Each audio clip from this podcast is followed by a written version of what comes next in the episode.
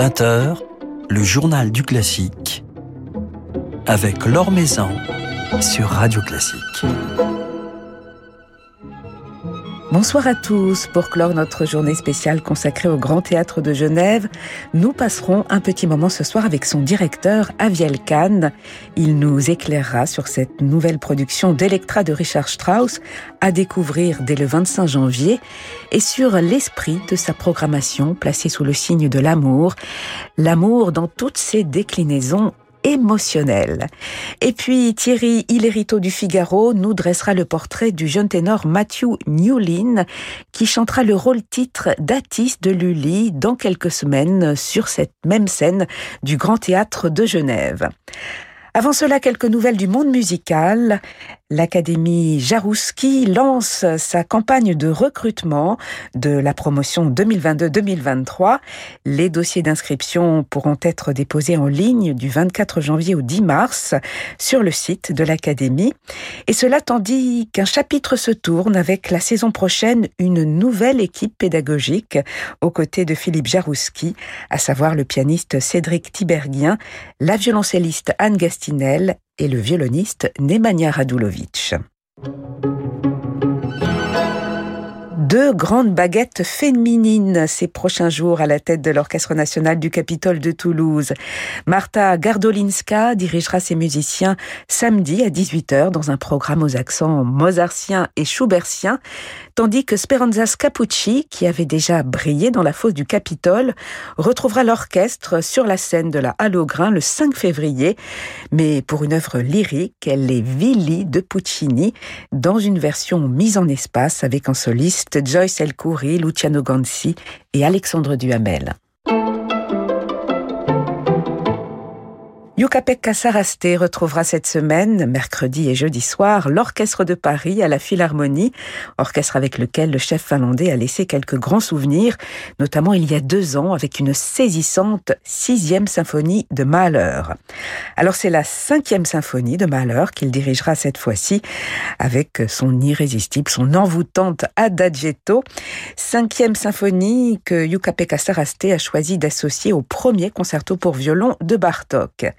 La violoniste Janine Janssen, qui devait en être la soliste, étant souffrante, elle sera remplacée par Alexandra Konunova, jeune et brillante violoniste moldave qui poursuit depuis une petite dizaine d'années une carrière internationale.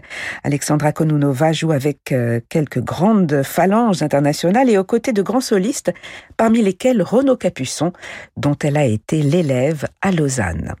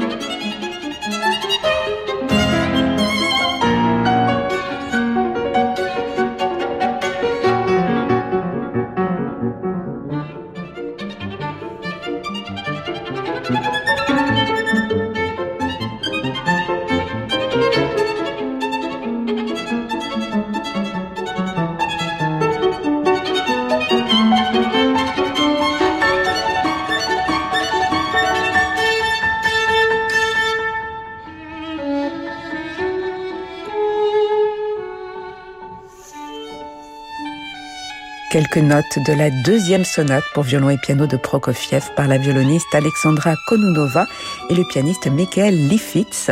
Alexandra Konunova qui jouera donc le premier concerto pour violon de Bartok demain et jeudi soir à la Philharmonie de Paris avec l'Orchestre de Paris et Yuka-Pekka Saraste.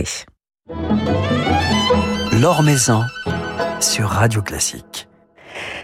La musique de Richard Strauss, l'opéra Electra, à l'affiche du Grand Théâtre de Genève en ce mois de janvier, première production de cette nouvelle année qui, on l'espère, ne sera pas bousculée, fragilisée comme les deux précédentes et permettra au spectacle vivant de se développer et de retrouver son public. Aviel Kahn, le directeur général du Grand Théâtre de Genève, est notre invité ce soir. Bonsoir. Bonsoir. Dans quel état est la vie culturelle actuellement en Suisse romande? Elle est comme partout dans le monde, mais quelles sont les, contraintes sanitaires qui sont en vigueur pour vous, pour les théâtres aujourd'hui? En général, sur la côté production, on peut bouger jusqu'à ce que les gens sont euh, en bonne santé. Euh, mais évidemment, les chœurs se font beaucoup de soucis à chanter sans masque. Les orchestres coincés dans la fosse d'orchestre, c'est pas évident. Mais théoriquement, du point de vue gouvernemental, on n'a pas beaucoup des, euh, des restrictions vis-à-vis ça. On a quand même euh, l'obligation de demander le pass sanitaire et ce sont que des gens vaccinés qui peuvent venir au théâtre. Et dans quelle mesure le public est-il euh, revenu? Est-ce que vous constatez, euh, comme en France, une certaine fébrilité de la part euh, du public? Certains n'osent pas encore revenir dans les salles. Est-ce que c'est pareil Oui, là, on a ressenti quand même des problèmes assez sérieux. Surtout les productions de l'automne, on a eu Guerre et Paix, on a eu Anna Bolena, on a eu Pêcheur de perles et une popée avec Ivan Fischer. Euh, surtout ces productions, c'était vraiment pas comme avant. Le public est réticent. On a chaque soirée au moins 150 personnes qui ont des billets qui viennent pas. Alors la devise de cette saison 2021-2022 du Grand Théâtre de Genève, c'est Faites l'amour. Une devise qui a plusieurs sens, euh, politique, sanitaire également, puisqu'après deux ans de distanciation, de gestes barrières, on- a besoin de, de contact charnel. Voilà, c'était plutôt pour se toucher de nouveau. Euh, c'était, c'est, c'est pas nécessairement une, une idée pour augmenter la population en Suisse, Euh, mais c'est aussi pour faites l'amour. Point, point, point. Bon Oui. ça. Après, on peut continuer. euh, comment- ressembler le, le, le- le- la fameuse euh, Make Love Not War. Donc c'est vis-à-vis le contre-projet vis-à-vis quoi? Et là, on avait commencé avec Guerre paix cette saison euh, de, de Prokofiev, d'après Tolstoï. Donc, c'est peut-être euh, l'œuvre clé là-dessus. Mais vous pouvez dire, par exemple, sur Electra, qui est notre prochaine première, faites l'amour, pas la vengeance.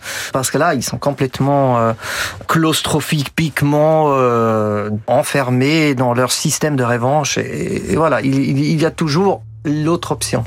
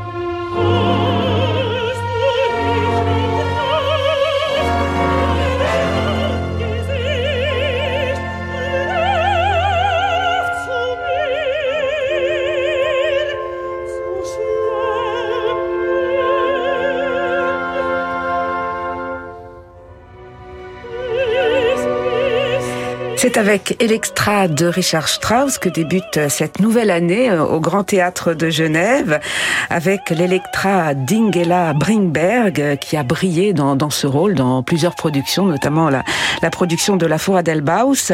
Electra, une œuvre sombre, une œuvre tragique, une œuvre cruelle euh, qui, comme vous l'évoquiez tout à l'heure à Vielkan, s'inscrit dans cette thématique d'un amour qui conduit à, à, la folie, qui conduit à, à, la vengeance.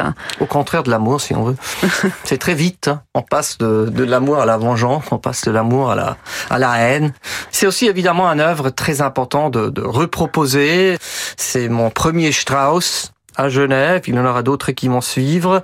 C'est aussi un compositeur qui est idéal pour le chef principal de l'orchestre de la Suisse romande, ce qui est Jonathan Knott, euh, le chef qui va diriger avec son orchestre aussi son premier Strauss à Genève, à l'opéra. Et il y a une grande tradition avec des grands chefs avant Jonathan Knott qui étaient présents à Genève, notamment euh, Armin Jordan, Horst Stein, euh, Marek Janowski, qui, qui, ont évidemment laissé leurs empreintes sur, sur ces répertoires. Donc pour aussi l'événement musical, c'est très important. Puis évidemment, il y a, il y a toujours le challenge de faire une production euh, spéciale autour de, autour de cette œuvre, parce qu'on en a vu beaucoup de productions d'Electra. Tout le monde se souvient de, de Patrice Chéreau à Aix, et la production a fait aussi de voyages, donc on voulait proposer quelque chose d'autre. Et puis c'est une œuvre euh, d'une grande ampleur qui demande un effectif orchestral très important, une centaine de musiciens, je crois, dans la fosse. C'est important à Vielcan, après deux ans de distanciation euh, dans la fosse et, sur scène, de renouer avec cette puissance sonore, cette puissance orchestrale. Vous en aviez envie aussi Oui, on a déjà commencé la saison. Hein. Tout le monde a dit vous êtes fou. On a commencé avec Guerre et paix. C'est l'œuvre peut-être le plus colossal après la pandémie, dont avant la nouvelle vague de la pandémie, on avait avec un chœur de 80 personnes, avec le grand orchestre. Electra, c'est un peu la même chose. C'est moins dangereux du côté plateau parce qu'il y a que des solistes, il y a pratiquement pas de chœur sur scène. Et de l'autre côté, voilà, il a grande masse sonore de l'orchestre et ça c'est un peu un risque ces jours-là, évidemment, c'est clair, mais c'est aussi le grand répertoire qui est attendu. Euh, il faut le proposer. Et à Genève, c'est le plus grand théâtre de la Suisse, il faut le dire. C'est ces œuvres qu'il faut proposer. On espère de pas le devoir faire avec quatuor à cordes. Alors, vous avez confié à Vielkan la mise en scène de cette Electra à Ulrich Rache, qui vient du théâtre, qui signe sa première euh, production lyrique. Comment décrire sa démarche, euh, son esthétique? C'est un metteur en scène très euh, visuel. C'est presque chorégraphique. C'est un système presque de théâtre qu'il a créé, qu'il a rendu très très très très fameux dans le monde alémanique, notamment au Festival de Salzbourg, Beau Théâtre de Vienne, le Festival de Berlin le, Grand Théâtre de Munich, il, est partout. Et il crée toujours des machines incroyables sur scène. Ce sont vraiment des constructions avec des tournettes, avec des machines hydrauliques. Et les êtres humains partie de cette machinerie. Et moi, je trouvais que ce type d'esthétique, avec cette machinerie de vengeance d'Electra où personne ne peut échapper, ça se prête parfaitement, cette esthétique. Cette...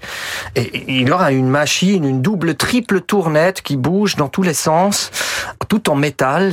Il y a quelque chose aussi de martial dans ces constructions. Et aussi les costumes, c'est beaucoup euh, noir et blanc. Euh, et on ne connaît pas du tout encore cet artiste dans le monde francophone. Et je pense que ça va être vraiment une découverte euh, stupéfiante parce que visuellement, c'est comme, comme on dit en anglais, un roller coaster.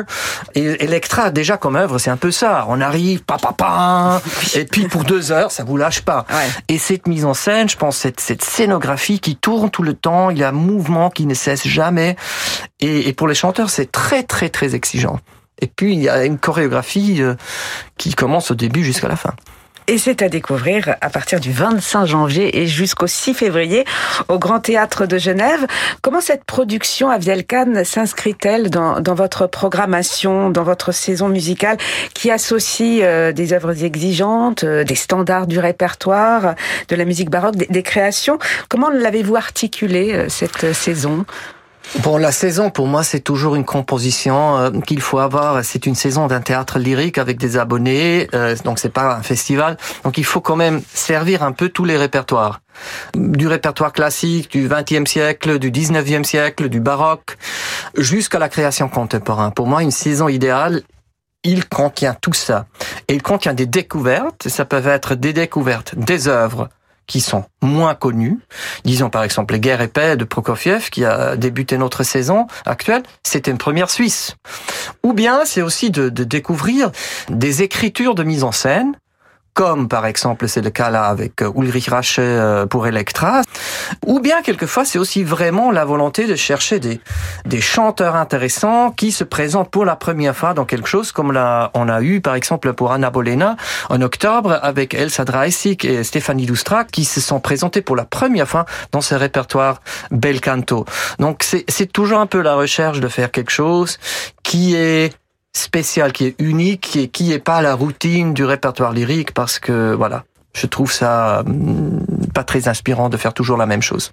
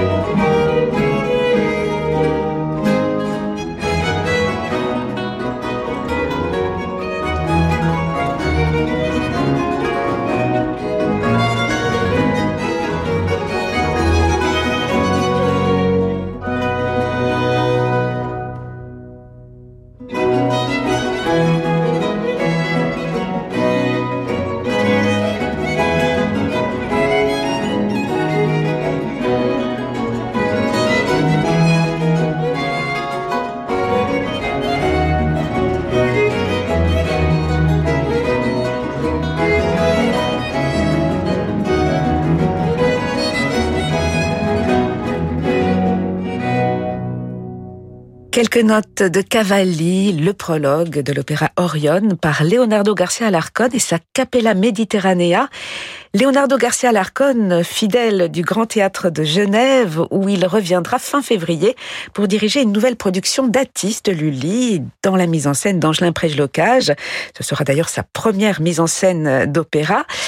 Redonner Atis après la mythique production de William Christie, est-ce un défi à Vielcan je pense que c'est un défi pour ces peu de gens qui font partie vraiment de ce milieu baroque. Je pense pour le reste, c'est plutôt une, super découverte pour un public qui connaît évidemment pas cette œuvre, si ce sont pas des aficionados qui l'ont vu à l'époque. Et on avait commencé un cycle d'opéra danse avec Alarcon, notamment à Genève 2019, avec les Indes galantes de Rameau. C'était la première fois les Indes galantes à Genève aussi. Euh, Voltaire se moquait que les Genevois n'ont même pas compris Rameau. Ils n'ont jamais invité euh, ses œuvres à Genève.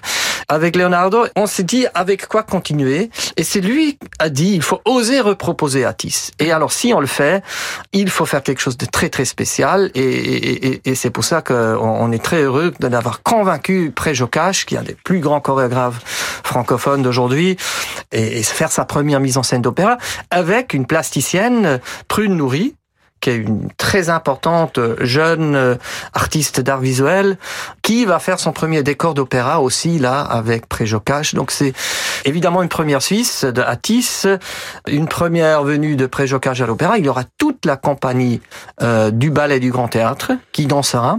Donc ça s'inscrit dans une idée de l'art total qui me plaît beaucoup et de chercher ce dialogue entre la danse et l'opéra. Et là, cet Atis c'est vraiment une possibilité de faire montrer toutes les forces euh, de notre théâtre ensemble, réunies une production très attendue. Il y aura donc Atis dès la fin du mois de février. Mhm. Et ensuite une création, la création cette année au, Grand Théâtre de Genève. C'est un nouvel opéra de Peter Edveus, Sleepless.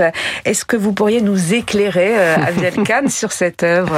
C'est une euh, co-commission qu'on avait fait avec euh, la Staatsoper de Berlin, où ça vient de débuter, fin novembre, et ça vient avec les mêmes, la même mise en scène, les mêmes chanteurs, et avec Peter qui, qui dirige. Euh, tu vois, c'était toujours un compositeur qui s'est basé sur la grande littérature. Euh, si vous voyez ses créations avec les trois sœurs de, de Chekhov et avec Angels in America, et je jeûnais avec le balcon. Donc là, c'est Jon Fosse, c'est un grand, grand écrivain norvégien. C'est un œuvre qui, c'est un peu une espèce de ballade sur Bonnie and Clyde. Donc des jeunes teenagers qui, qui vont contre la société, qui quittent leur village pour aller un petit peu, d'avoir un petit peu une marche vers, euh, vers l'enfer parce qu'il doit tuer quelqu'un pour survivre. Il y a, disons, un peu cette euh, idée scandinavique, dark, très sombre de, de cette marche contre tout, contre l'abysse. Et ça a besoin de deux chanteurs très jeunes. C'est en anglais, le livret. Et comme toujours, je, l'orchestration, la musique, c'est fabuleux. Il se base aussi un peu l'inspiration sur la musique folkloriste un peu scandinave. C'est violent, antique de la Norvège. Euh, donc c'est un œuvre aussi dramatique, mais aussi très élégique. Alors vous en êtes, Aviel Kahn, à votre euh, troisième saison à la tête du Grand Théâtre de Genève. Vous avez été récemment renouvelé pour euh, cinq euh, années supplémentaires, ce qui vous permet véritablement d'envisager l'avenir sur, du long terme. Comment le voyez-vous justement l'avenir du Grand Théâtre de Genève, malgré la pandémie, malgré la, situation compliquée en ce moment? La pandémie, c'était évidemment pas facile pour le départ, et c'était aussi pour ça important de prolonger, de pouvoir récupérer les projets qui qu'on a dû annuler, qu'on doit reporter, mais aussi cet développement du public, cette ouverture qu'on cherche, avec beaucoup d'activités détendues, euh, euh, des rencontres, des, des, des différents spectacles hein, plus petites, aussi des formes euh, sociales. On fait des fêtes au Grand Théâtre, des late nights avec des, des fêtes jusqu'à 3 heures du matin, qu'on on intègre les autres milieux culturels de Genève et de la région. Et ça, évidemment, la pandémie, elle n'a pas permettre beaucoup de développer. Donc, euh, j'espère que les années à venir vont permettre de vraiment faire ces démarches, de vraiment avoir le plaisir que un lieu de théâtre, c'est pas un studio de télévision, comme on avait l'impression les derniers mois que c'est devenu un petit peu ça, que ça redevient un lieu de rencontre et que qu'on va retrouver et redécouvrir un public qui peut-être jusque maintenant le Grand Théâtre euh, n'avait pas encore découvert. Euh, c'est important toutes ces démarches, mais c'est quelque chose qui, qui nous est très euh, chaleureusement à cœur et un public qui vient de, de partout, notamment de France. J'imagine qu'une partie du public euh, est française. Une partie. Après, on a dans ce sens-là aussi très euh, réduit les prix. On a trouvé des mécènes qui nous ont permis de réduire les prix de billets. Et donc le prix officiel de nos billets commence par exemple à 17 francs. C'est le prix d'un billet de cinéma à Genève. Mmh. Euh, autrefois, c'était beaucoup plus cher. Je pense aussi pour les Français, la Suisse quelquefois c'est cher.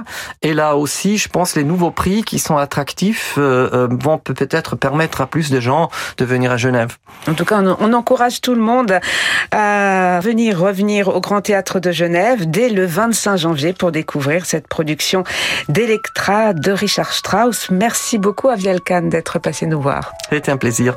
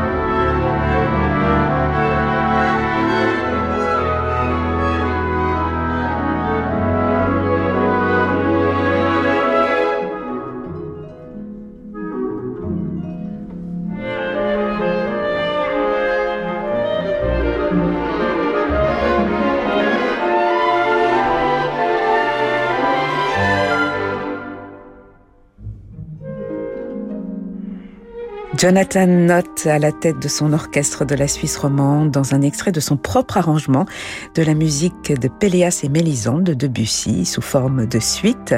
Un extrait d'un enregistrement paru l'automne dernier. Jonathan Nott qui retrouvera donc ses musiciens du 25 janvier au 6 février dans la fosse du Grand Théâtre de Genève pour cette nouvelle production d'Electra de Richard Strauss. Nouvelle génération de Thierry Lériteau avec le Figaro. Bonsoir Thierry. Bonsoir Laure. Alors ce soir, les débuts jeune voix d'une jeune voix qui monte, je n'ai pas pu résister, celle du ténor américain Matthew Newlin. Effectivement, puisque ce dernier sera Atis dans la nouvelle production de l'Opéra de Lully, mise en scène donc par le chorégraphe Angelin Préjocage et dirigée par Leonardo Garcia Alarcon. Ce sera le mois prochain au Grand Théâtre de Genève. Les deux hommes se connaissent bien puisque Matthew Newlin a déjà chanté à de nombreuses reprises sous la baguette du chef argentin, que ce soit chez Cavalli ou les Parisiens se souviendront peut-être l'avoir entendu en Zotico, le confident d'Elio Gaballo pour ses débuts à l'Opéra de Paris, c'était en 2016, ou bien chez Handel par exemple. Dans Ses mêlées, il était Jupiter au Festival de Beaune l'été dernier, ou encore l'oratorio Samson, dont il enregistra le rôle titre dans le somptueux enregistrement du chœur de chambre de Namur et du Millennium Orchestra paru il y a un peu plus d'un an chez Rissorcar Écoutez notamment son air Total Eclipse à l'acte 1, son timbre d'airain, son émission tout en énergie intérieure et en expressivité doloriste, ils font merveille. Et on l'écoutera justement tout à l'heure. Alors Thierry, le répertoire de Matthew Newlin ne se limite pas au baroque. Hein. Non, alors, tant s'en fout. D'ailleurs, les spectateurs de l'Opéra de Paris, dont nous sommes, qui ont fait un triomphe au récent Turandot de Puccini, dirigé par Dudamel, n'auront pas oublié son incarnation burlesque en diable du ministre Pong, et puis les auditeurs du Ring, donnés en version de concert toujours à l'Opéra de Paris fin 2020, se souviendront peut-être qu'il est chanté également un tout petit rôle, certes celui de Fro, le dieu de la jeunesse et de la beauté dans l'or du Rhin. Une variété de répertoire que le jeune ténor doit à un système vertueux qui fait encore défaut dans notre pays. Hein. Vous avez raison de le souligner. Lors ce fameux système, eh bien, c'est celui des troupes à l'opéra, dont on commence à reparler de plus en plus chez nous, mais qui fait surtout florès chez nos voisins européens. En particulier en Allemagne, eh bien, c'est là que Mathieu Newlin a posé ses bagages il y a maintenant huit ans pour intégrer la prestigieuse troupe du Deutsche Oper de Berlin, lui permettant d'accéder avant ses 36 ans à des rôles aussi divers que celui de Tamino et Almaviva, mais aussi Alfredo de la Traviata, Densky d'Onegin ou encore Don José de Carmen, qu'il incarna pour la première fois cet été en plein air sur un parking, figurez-vous, transformé pour quelques soirs en scène d'opéra et qu'il reprendra encore l'été prochain. Le jeune artiste a pourtant grandi bien loin du monde de l'opéra, hein, Thierry. En effet, Laure Newlin est né à Georgetown, toute petite commune de l'Illinois, aux États-Unis, et ses parents, Jane et Greg, eh bien, étaient plus fans de country que de chant lyrique. Ses premières armes dans la musique, Mathieu les fera d'ailleurs derrière une batterie, un piano et un saxophone ses profs de musique à Georgetown décèlent rapidement ses facilités et l'encouragent à continuer dans cette voie. Après les études de musique à l'université d'Edwardsville, où il prendra ses premiers cours de chant, eh bien il intègre en 2010 le programme Young Artists de l'Opéra de Chicago, puis l'Opéra Studio de Miami, en Floride, où il fera ses débuts en tamino justement, avant de rejoindre la prestigieuse troupe du Deutsche Oper, où l'on n'a visiblement pas fini d'entendre parler de lui.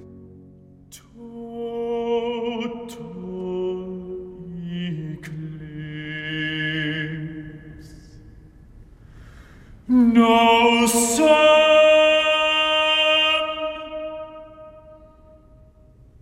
no moon.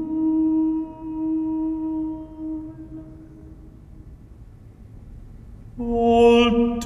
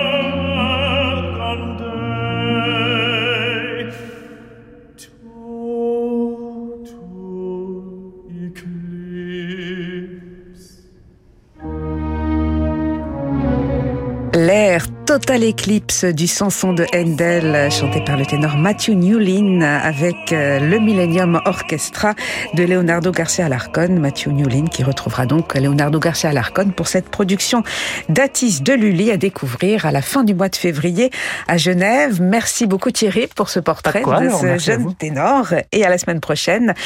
Merci à Bertrand Dorini pour la réalisation de cette émission. Demain, nous serons en compagnie de Louis Langré, le nouveau directeur euh, de l'opéra comique euh, qui nous dira quelques mots sur euh, son arrivée dans cette maison et la reprise de cette merveilleuse production d'Hamlet d'Ambroise Thomas. Mais tout de suite, je vous laisse en compagnie de Francis Drezel. Très belle soirée à l'écoute de Radio Classique.